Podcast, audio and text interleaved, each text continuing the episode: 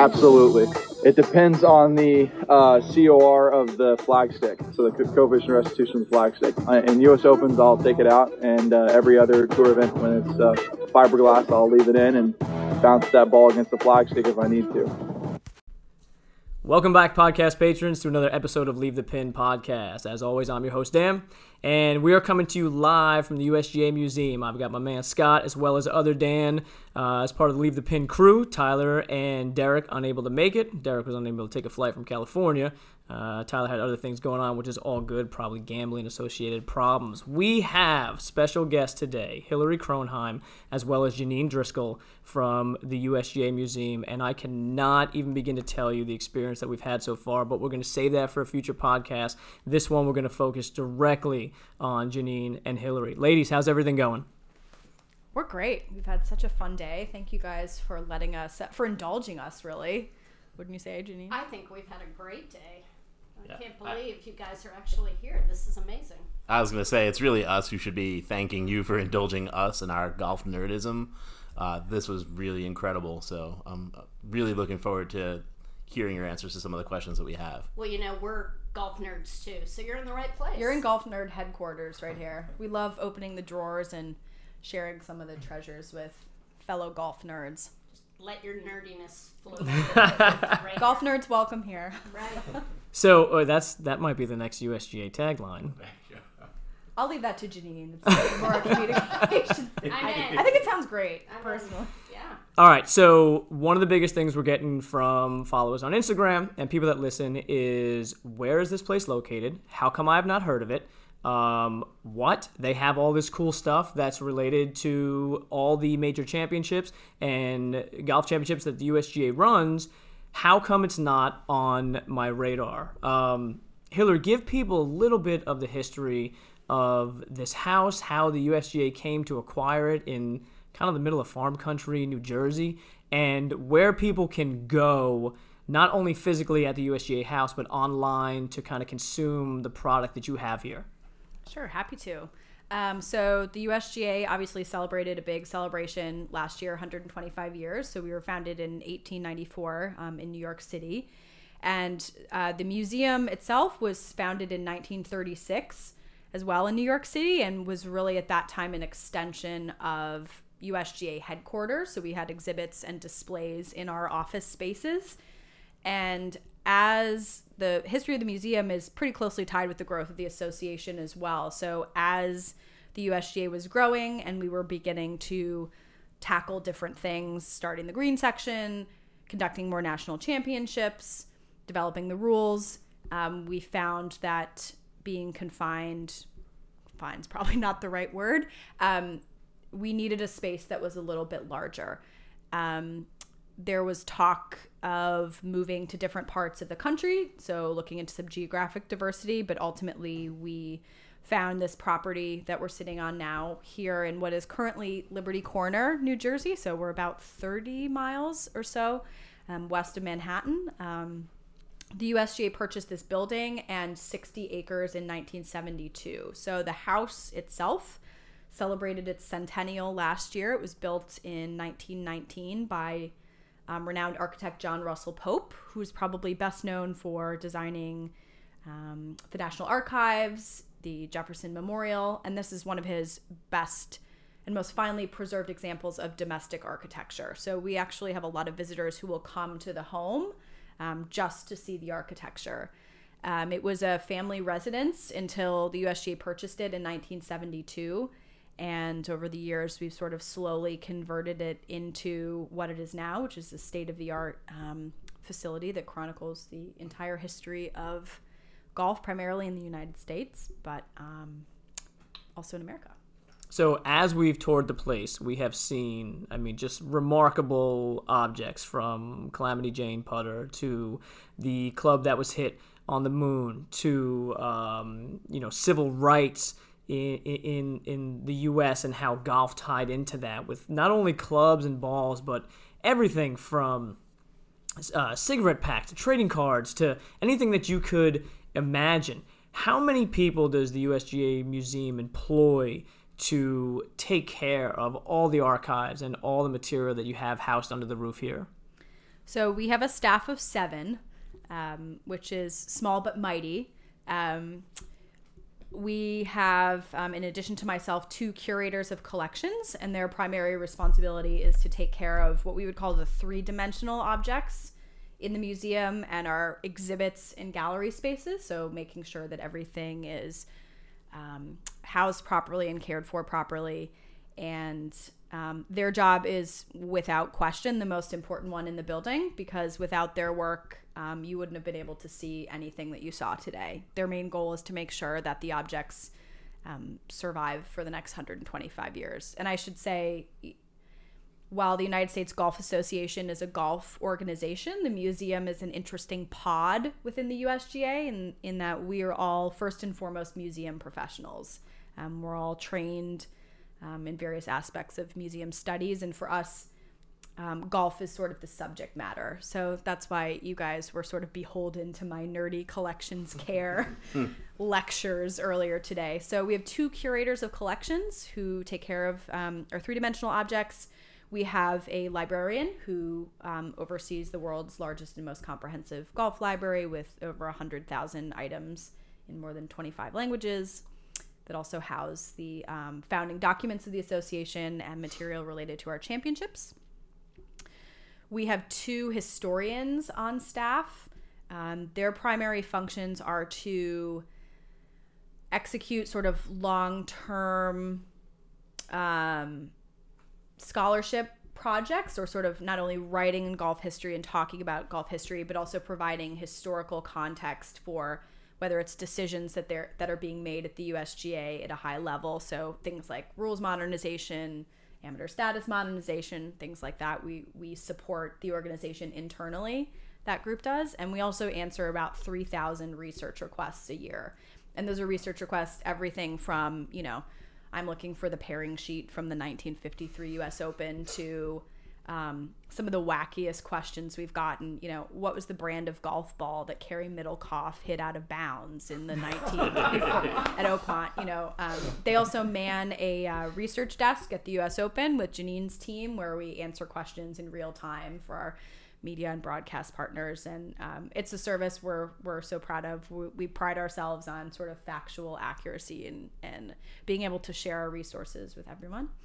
And then we have um, a welcome ambassador, Karen, who's in charge of sort of our visitor services operation and making sure that the people who come physically to the museum have the best time that they can. So we're small but mighty. And that's great. So, how does the USG go, USGA go about acquiring trophies, memorabilia, all the things that are downstairs in the collection? So, we our collection still continues to grow primarily through donation.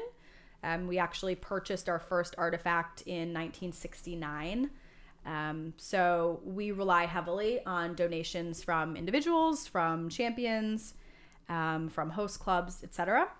Um, we do have a small acquisitions budget, um, which gives us, you know, a little help to have the opportunity to purchase things. Um, increasingly, we're looking to collaborate with the USGA Foundation um, in the hopes that we can build sort of an acquisitions fund um, because we often do have situations that arise. Um, you know, it, it's difficult to predict what's going to come up, whether it's for auction or through a collector. We have great relationships with um, the golf collecting community and private collectors and dealers and auction houses.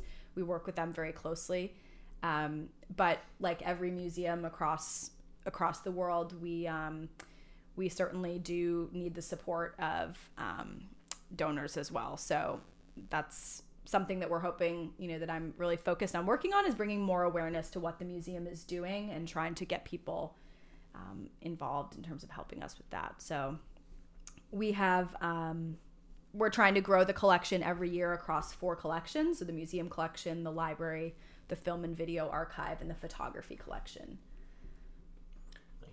So one thing that you don't have to get donated, obviously, is the trophies, uh, and obviously that is one of the most impressive portions of the museum. So just give us an idea of, you know, from start to finish about the trophies and what happens, you know, after we see it on TV. Does it go home with them, or you know, do they get a replica?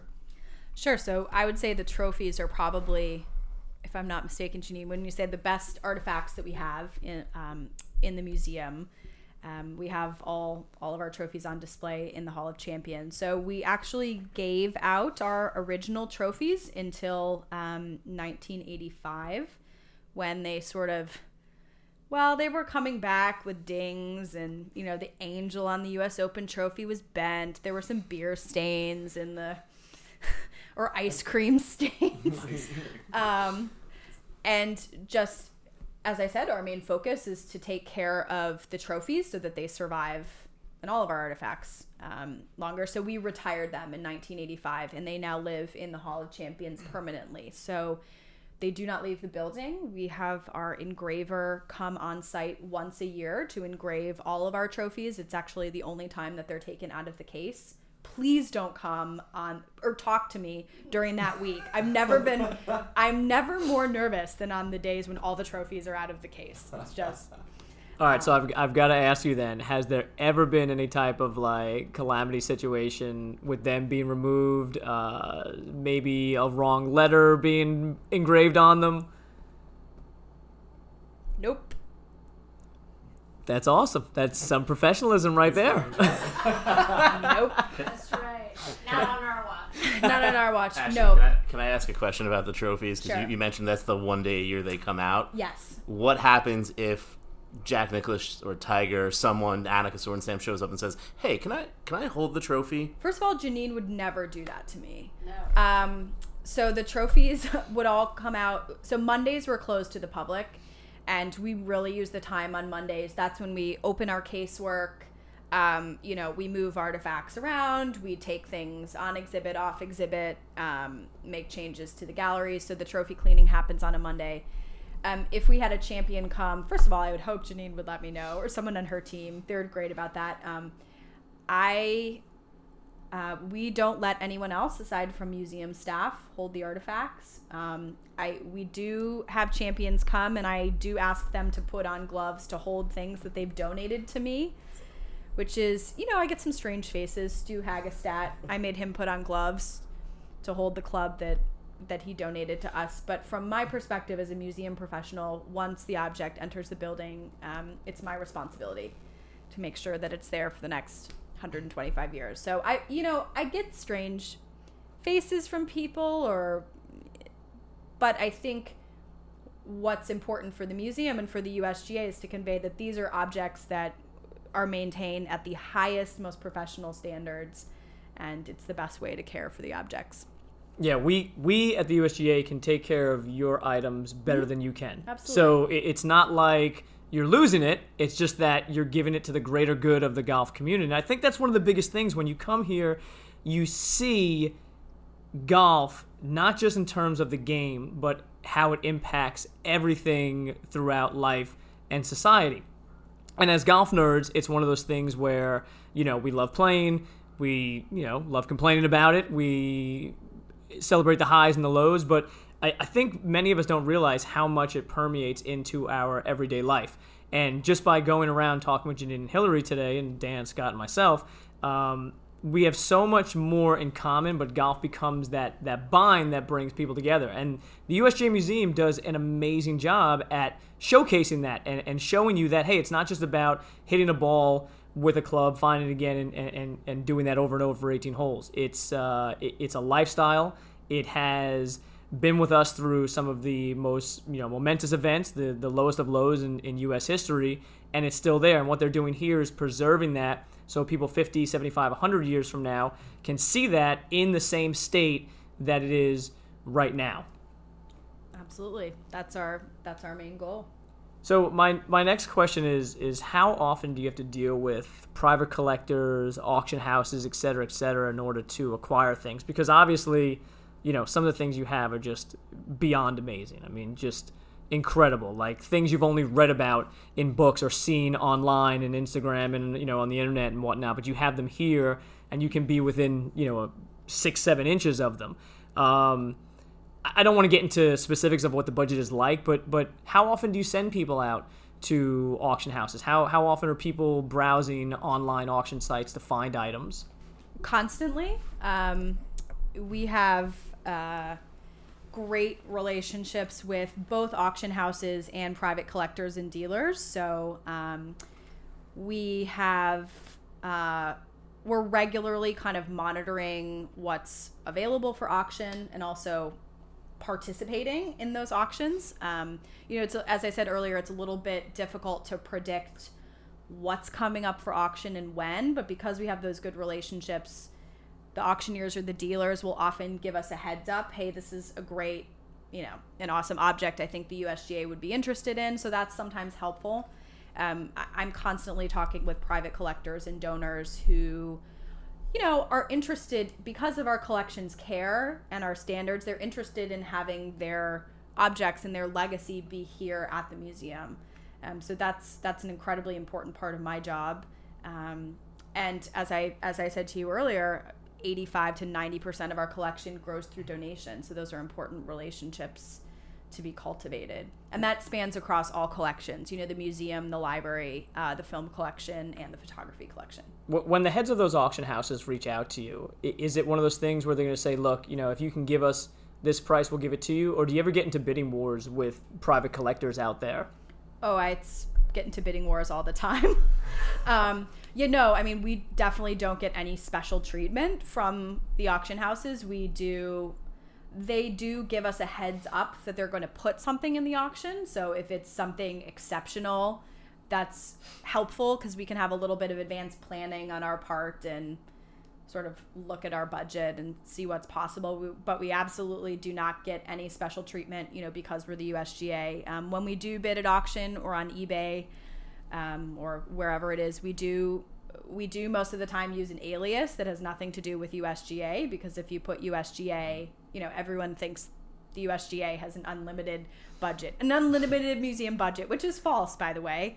Um, so we do try to maintain sort of some anonymity, but ultimately for the objects that are important, we do our best to acquire them because, of course, they'll go on display in some cases and they can be shared. And um, so, yeah, hopefully that answered your question.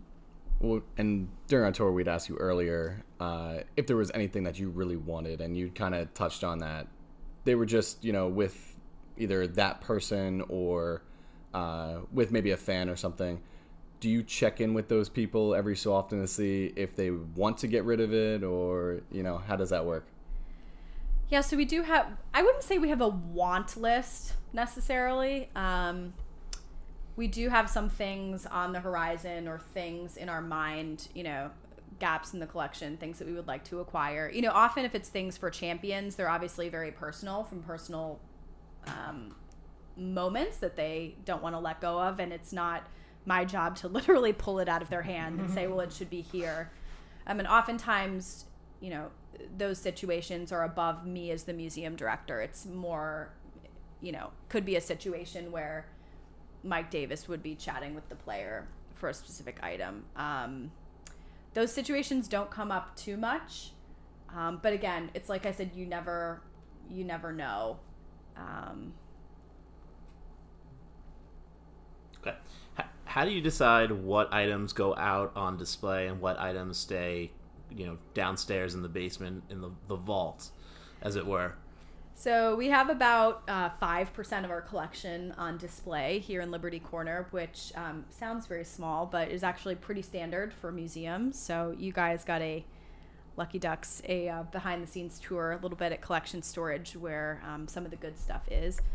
Now, real quick, don't don't start telling people that because you know then they're gonna start think we're like the bourgeoisie of, of golf podcasts, and and you know Janine and Hillary beyond um, generous to to take us down there, and and all I can tell you is you know we'll talk about some of the things on a future podcast, but it was just mind blowing to see some of these cool things. We, we just really want to thank you for the uh, generous donation that you gave back to us so that we could Thank you guys history. so much for endowing this building And- for years to come. and in fact, yeah, we're, we're going to take your business cards. We're going to put them down in the archives because this is history in the making. Right Well, here. uh, as you walk in, once you walk in, you go right to the Arnold Palmer room. One of the very coolest things there is the business cards of famous people in American history: Albert Einstein, Jonas Salk, you know, uh, dudes like that. Um, Yours is definitely going in there. Now. that's that's that's Absolutely. right. That's exactly what I'm saying. So, um, what what process do we need to do to apply to put the Leave the Pin podcast card in there? A large financial contribution to the museum. I've got a few stickers, uh, probably like eight bucks, and a few business cards. Is that? the chewing gum that you have in your pocket could be an archive for, Exactly. for the future. Exactly. might, I, I could see a whole display. Might be great. Exactly. No, we, um, you know, unfortunately, we're sort of confined by the space that we're in, so we don't have um, the luxury of being able to show everything on display. So we do have sort of the best of the best um, on display, and some of the artifacts that are really iconic, you know, to the history of golf. Um, Arnold Palmer's visor from the 1960 U.S. Open, Ben Hogan's one iron, the Moon Club, things like that. Those are objects that, because they're so iconic, we would not really take off display, but um, we're also really focused in finding opportunities to bring the collection out outside the walls of the museum and share some of the things in collection storage. So earlier today, we were talking about um, some of the baseball items we have. Um, Jackie Robinson's golf bag, and we have a Joe Louis golf bag, um, Amelia Earhart items. You know, really important stories in American history. And a lot of people don't know Amelia Earhart played golf. We have actually downstairs some um, a golf ball and a club head that was found in the rubble of the twin towers at 9-11 that's a really important story um, but one you know something like that that doesn't necessarily logically fit into the display of the gallery. So it's really difficult to try to get everything on display. So you had mentioned that you know as little as five percent actually shows itself up to museum vid- visitors, and obviously leaving ninety five percent down in the basement. Is there anything in the vault that is just too fragile, too precious to bring up to museum visitors, or is that not the case at all? fragile in terms of well yeah i mean we certainly have um, some of our early medals things that have um, ribbon on them or some of the textiles just because of the age and the material tend to be um, more vulnerable to being on display for a long time. So a couple of years ago, I mentioned we did this project where we reproduced all of the paper in the gallery. So that would be an example. Um, you know, paper can only be on display for about three months. So if we kept the paper on display for longer than that, the ink is going to deteriorate, especially with the handwritten ink. You know, then it disappears and you don't have anything left. Um, so most of the library items from the library in particular, we do put reproductions on display just because then we don't have to worry about how long they're out. Um, and we can rotate them with other things. You touched on it earlier a little bit, but kind of a two part question. Do pros come and visit often? Do they come at all? And with uh, the U.S. Open going to be so close uh, this year, do you expect to have pros here, or are you holding any kind of event with the pros uh, just because it's going to be a Winged Foot? So last, we do have champions who come back um, as part of, you know, larger activities that are happening within the USGA. So most of those um, instances happen through Janine and her team. Um, and those are one of the best parts of my job is having a champion come in the hall of champions and see their name and see the trophy and just have a really um, amazing experience. So we do have that happen occasionally. And yes i make them wear gloves as i said. Um, last year at pebble beach i had the opportunity to bring 12 artifacts of the best of our collection to the reunion of champions which was a reunion dinner with 33 of the 30 six living U.S. Open champions, and in my role, I I'm I'm laugh I'm making a face at Janeen because in my role I don't deal very much with the players. I'm like happily in this building, dealing with the artifacts. So I was of course internally freaking out as sort of the champions were walking in. But part of my role there was to just share the U.S. Open history. These were objects. Um, we had a club made and used by Horace Rawlins in the 1895 U.S. Open. We had Francis Ouimet's putter, um, and there's a great. Um, I, it was just such a wonderful interaction to introduce these um, U.S. Open champions to the museum and the history. Um, and a lot of them, I think, were really amazed and just like so in awe of what they were seeing and just talking about, you know, I recall vividly standing with Rory McIlroy and Martin Kaymer and Curtis Strange, who were all looking at Hogan's one iron and saying, "Oh my God, look at the sweet spot on that hosel." And it was it was cool to see those champions like be like little kids in a candy store, sort of looking at this golf history in in real time. So that was kind of a unique experience for us. And to answer your question about Winged Foot, as a result of that experience um, I'm collaborating with some of my friends in the championships team, and we're actually going to have a U.S. Open history experience at Winged Foot this year in 2020. So we're going to be bringing some objects from the museum to Winged Foot and to be able to share that experience with spectators. It was great to do it last year with the champions. We shared it with the media.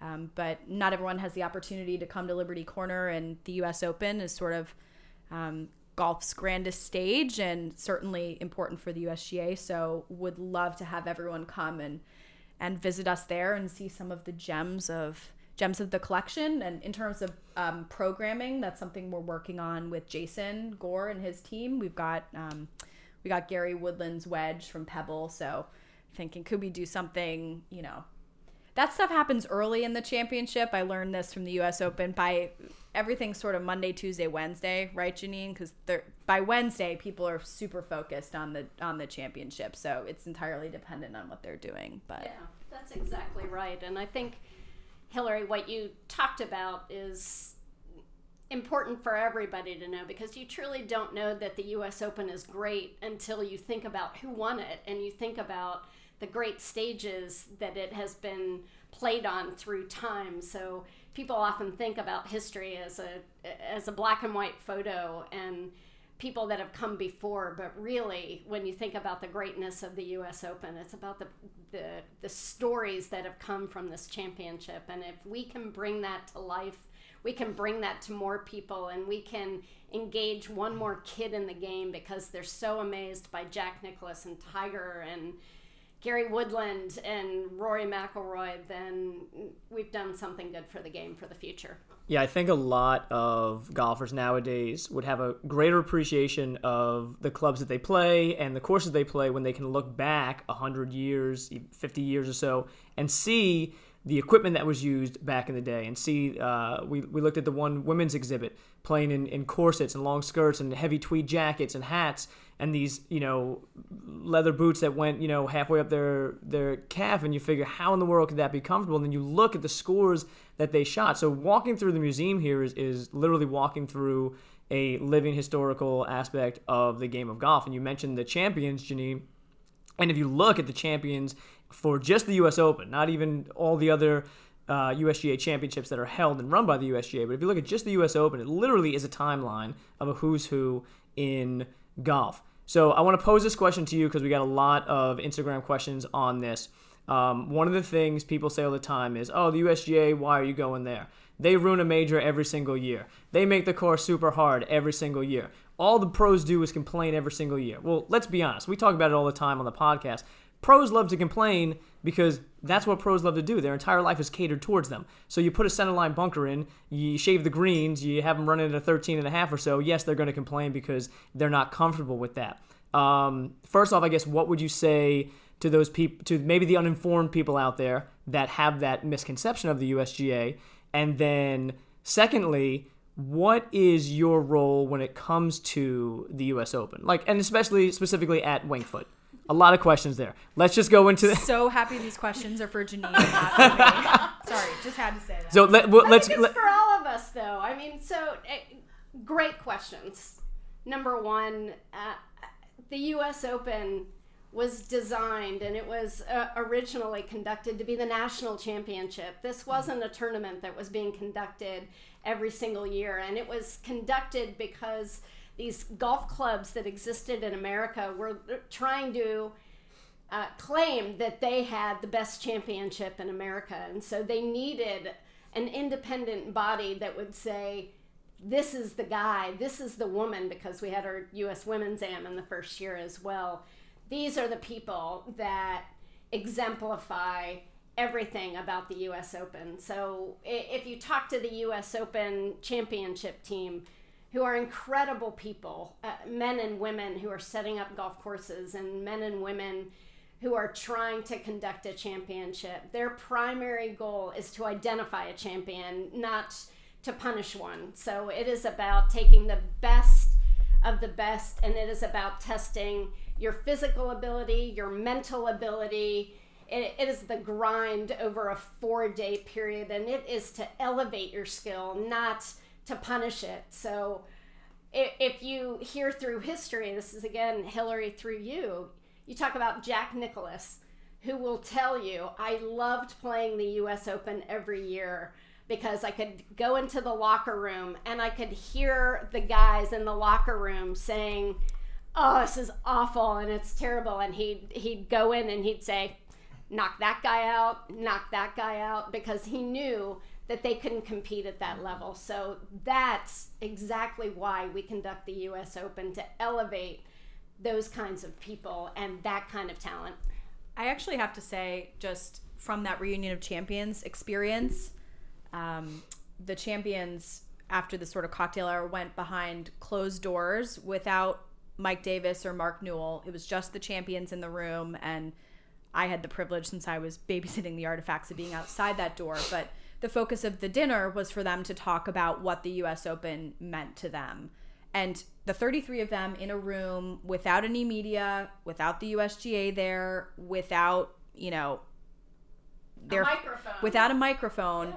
were really candid. I mean, the things that they said really brought you to tears. And they really feel I think that it's a, it's a really um, significant, meaningful thing to win the national championship. It's why looking at those artifacts meant so much to them because they're golfers. We're all golfers too. And for us to be able to continue history and to be a part of that living history that's happening right now is important. It's important. So I posted a video of that that Don Cheadle USGA US Open video, Thank and you. I was like, that fires me up. But I'm telling you what, like that Janeen fired me up right there. Like That's I'm right. ready to go, put in my application, drop my handicap, yeah, and get to the US Open. Greatness it should be elevated because it's hard. We're challenged, and it's it's the great American story, right? It it's uh, architecture and it's uh, mathematicians and it's these great people. Greatness is defined by overcoming challenge, and that's what we want to define. We want those golfers to understand that they have been rewarded for having unbelievable skill, and that's what how you should feel about the U.S. Open. So, as we talk about how hard the U.S. Open usually is, can you please give me your reaction as Phil Mickelson was chasing his ball down the green? What was your personal your personal reaction when he was doing that? You know, the one thing you can you know about Phil, one thing that we as the USGA staff are cheering him on because we want him to win that US Open. We, we want him to win it. We, we want him to have his moment in history because he's an amazing golfer. And we also feel the pain that he feels of, of the struggle because the US Open is a struggle. And so you know, it's again, it's it, we don't want anybody to struggle, but we know that the game is hard. The game it challenges you and it challenges you mentally and and for us just to be able to watch that and to be able to understand through the lens of history that he wants it and that it means so much to him makes it mean so much to us and it makes us feel that we want to do everything that we can in order for his skill to rise to the top. I'm actually impressed by the answer because it's not like you're even mad at him. You actually kind of empathize with him, which is not actually what I expected you to say. But I'm actually kind of glad that's what you have to say about it. Listen, we want we want everybody to respect the game because we do, and because we love it, and we absolutely know because we've watched Phil's career through his amateur career and through his junior career how much he loves the game. So let's just continue to cheer him on. So, as a, I believe, five-time runner-up, Scott's going to fact check that for me right now. Is that? Do you know? That's do you a have to? Hilary. Hilary. Yeah. Yeah. every, okay. Everyone's going to fact check mode. I, I'm not this story. so I, I believe as a as a five-time runner-up, for that. Um, you mentioned, you know, he's part of the fabric of American golf. I mean, we've seen Phil grow up from winning a tour event as an amateur, um, rising through the ranks and getting his first Masters, which was his first major. And obviously, the story of Phil is probably not complete. Six time runner up. Okay, so the story of Phil is not complete without the, the U.S. Open. Um, coincidentally, the U.S. Open is coming to Winged Foot this year. Source of maybe Phil's biggest meltdown in history. Um, have have any of his people reached out at all about the the, the grandiosity of, of, of this event and, and, and what might become? Yeah, that I, I think that's above all of our pay grades. I'm not sure about that at all. But what I what you can see through the lens of history is golf and redemption and about this thought of being again a- able to overcome obstacles and to be able to persevere. So I think that's the delightful part about it and that's why everybody's going to be lining the fairways watching him because everybody wants him to to win so let's all do that together and cheer him on So you, you mentioned before that you got some of the trophies back dented or with ice cream stains. Are there any crazy? Did I say that? Uh, just kidding. Are there any crazy stories that you of things that you know happened, or are those kind of things that you're not really at liberty to discuss? yeah hilary you you know that better than i do i will tell you um, in recent years one of um, my favorite moments is we've reinstituted the fact of uh, during the us open after the champion wins, they actually get to come behind the scenes and they get to watch their name being engraved onto a trophy. So you'll have guys that are, I mean, they've, they've just won the U.S. Open. This this is amazing, and they're tired and they're exhausted, hmm. and they're also drinking hmm. beer and they're just trying to celebrate. You know, the adrenaline is going, and just being able to have those quiet moments when they're next to their kids or they're next to their father and they're watching their name being engraved beside Jack Nicklaus and Tiger Woods and all of these great names. And it's just it, for me it's it's the quiet in the room. Once you see that and once you see you're the next name in history that really becomes amazing and that it, so uh, there are moments and I- I think a lot of the players I think one of the moments that we documented was Gary Woodland with the trophy um, as we were flying to New York to celebrate his victory and just his quiet moment, just looking at the trophy. That I, I the, the kinds of, of moments that a champion has with a trophy are pretty darn special. Yeah, and from my perspective, you know, the crazy look on the champion's face, like, why would you want this hat or this ball or this, um, Shoe. you know, this shoe exactly? Because they're not.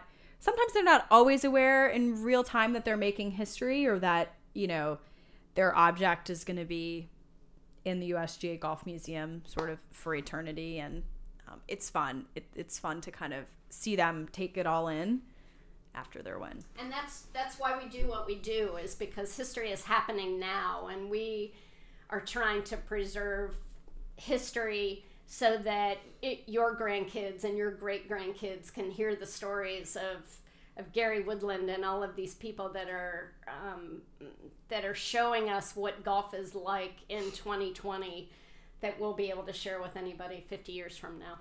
I think one of the things that, that both of you two do astronomically well is serve as just great ambassadors for not only the game of golf but the USGA itself.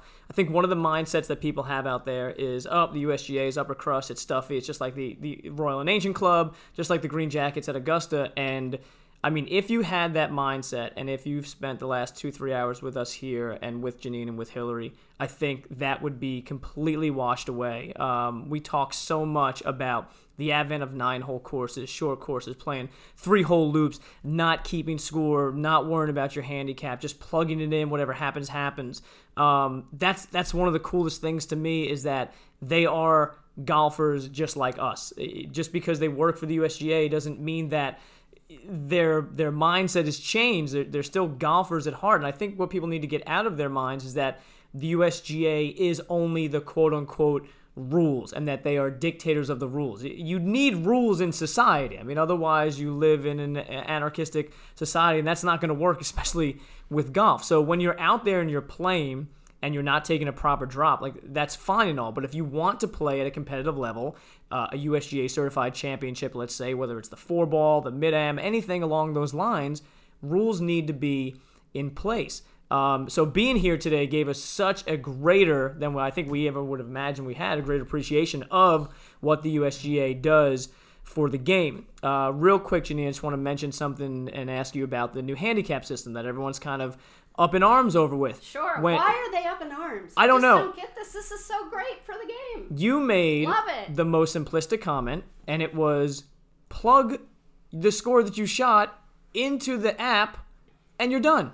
Why are we worrying about these things? I, I couldn't agree more. You know, I, when we are talking to people about the World Handicap System, which, by the way, was eight years in the making, trying to get six different systems to connect around the world – and to have everybody talk about the game of golf together, amazing. But so many people are so worried about the algorithm. The the one thing you should take away from this is we're the golf nerds. We, we've done all the math for you. And by the way, I'm a com major, so I, I can't even do the math. Uh, but it's plugged into the app and it's plugged in to your kiosk at your golf shop. So all we want you to do is play golf and post your score we increased the the the handicap limit up to 54 to invite more people to have a handicap because everybody thinks that I can't have it because I have to be uh, at a golf club and I have to be a member and I have to play competitive golf. No, no, you don't. Get a handicap. The second thing is it only takes 54 holes to establish a handicap. That's three rounds. That's six nine hole rounds. Just go ahead and grab it and don't worry about it. Just go ahead and play because we've done the math for you, and we hope everybody gets a handicap because it's an amazing equalizer in the game. It's what makes our game great. You can play it from the time you're young until the time that you are well into your senior year and still play an equitable game, and that's what the handicapping system is all about. And and speaking of just you know going out and playing, just in talking about all the offerings of the museum, there's a really amazing putting course, you know, behind it. Where did the idea to include that in the you know offerings of the museum come from? I'm not sure, to be honest. That was, frankly, that was a little bit before my time. But um, as part of the renovation to the museum from 2005 to 2008, when we um, added about 16,000 square feet. We were trying to think of ways to sort of upgrade the visitor experience in general and give people a reason to come to the museum, spend a little more time, stay a little longer, and also um, draw a younger crowd, more engaged crowd. So now our Pynes putting course behind the museum is a uh, course designed by Gil Hanse, modeled after the Himalayas putting course at St. Andrews, which if anyone has ever played, I mean, amazing. good luck. Um, we allow uh, sorry we offer visitors the opportunity to play with replica putters. So you can choose from you can choose a um, old tom morris putter a schenectady putter or a calamity jane putter and then play with a souvenir golf ball that they can take with them. I will say actually we have quite a fierce uh, staff putting competition at the usga and drive chip and putt and just some really great um, activities as a way you know i was saying the museum staff were kind of museum professionals first. Um, most people don't know that not everyone at the usga actually plays golf. Um, people people who work at the usga some of them aren't even interested in playing golf but the putting course is a great approachable equalizer, equalizer and great way for us all to get out and spend some time together um, when we're when we have some downtime um, to get to be together.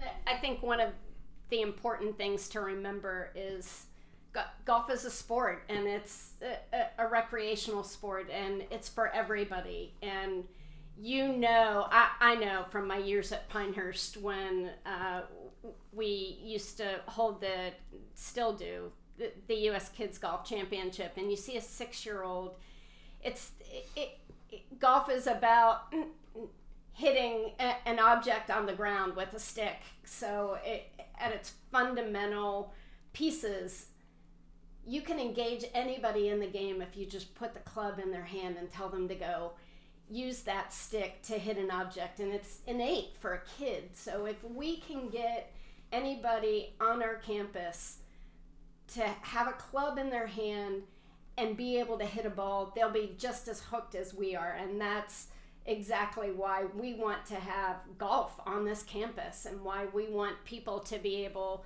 to have a club in their hand because we know that they're going to get hooked. It, it's not about digging into a rule book or even the history so much as getting people to play.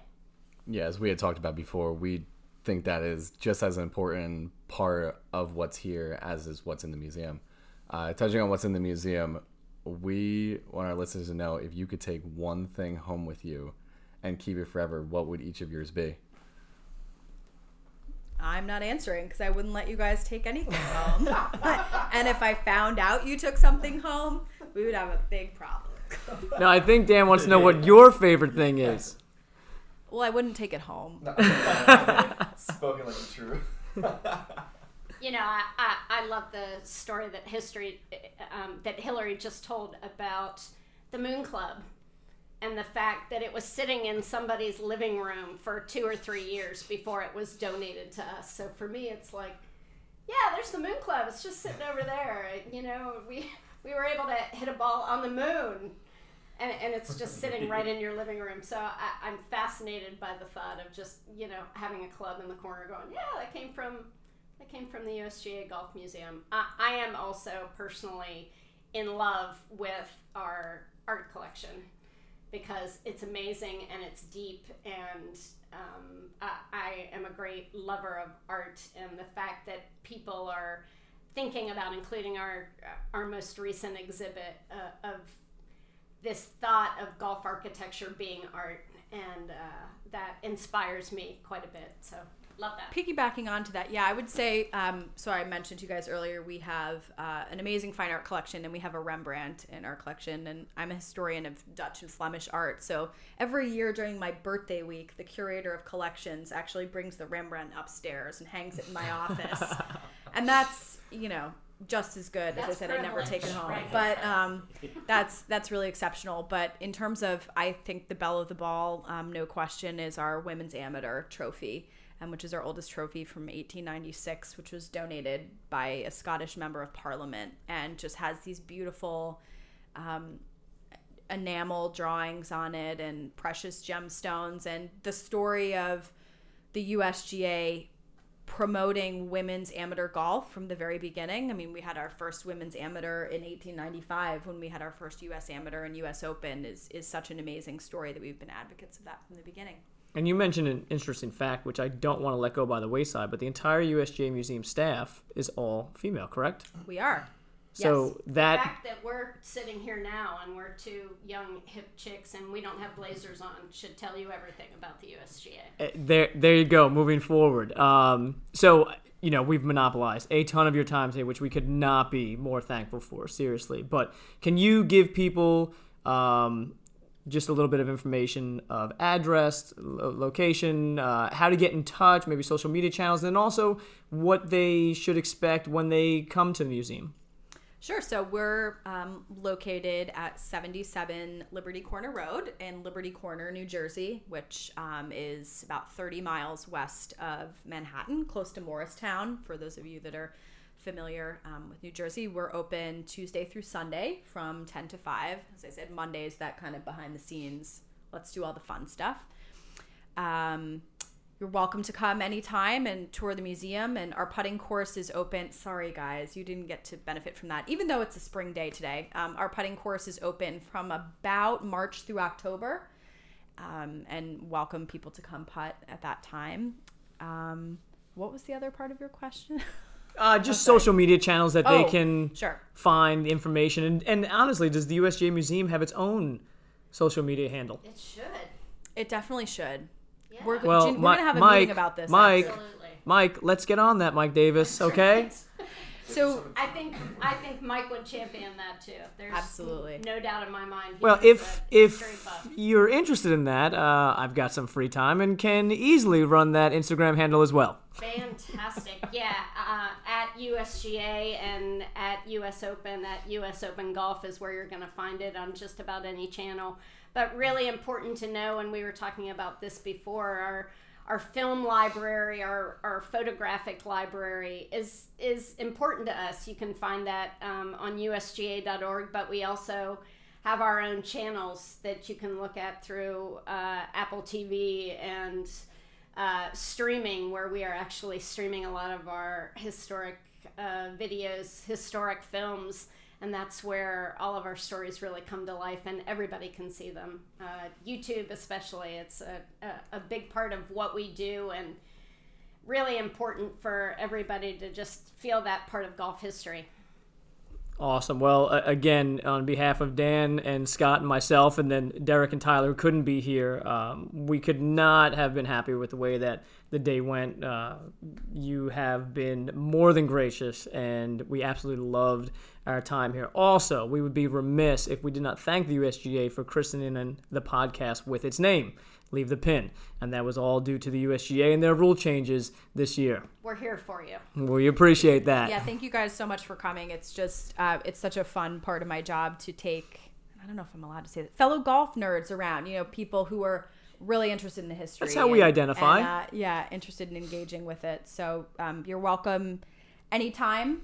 Um, to happy to share things with you. Yeah, the campus is open to everybody, so we we'd love for more people to be here and to know that this isn't this this is open to the public and it is designed to get more golf nerds into this building and to engage them with everything that is great about the game and if we do this right this museum is here for you not for us Yep. And for those of you who might be at Winged Foot next year, um, just bring another on come on in come on to the U.S. Open history experience. We're gonna have um, we're gonna have some gems, which we're looking forward to as well. Yeah, I think that'll be great for people, especially practice rounds Tuesday, Wednesday. Maybe they don't want to spend all day at the course, unlike, you know, Thursday through Sunday tournament proper. Uh, what a great side trip to piggyback on to your vacation uh, at the U.S. Open this summer. Uh, ladies, thank you so much. It has been absolutely incredible. And as always, people, either get busy golfing or get busy dying.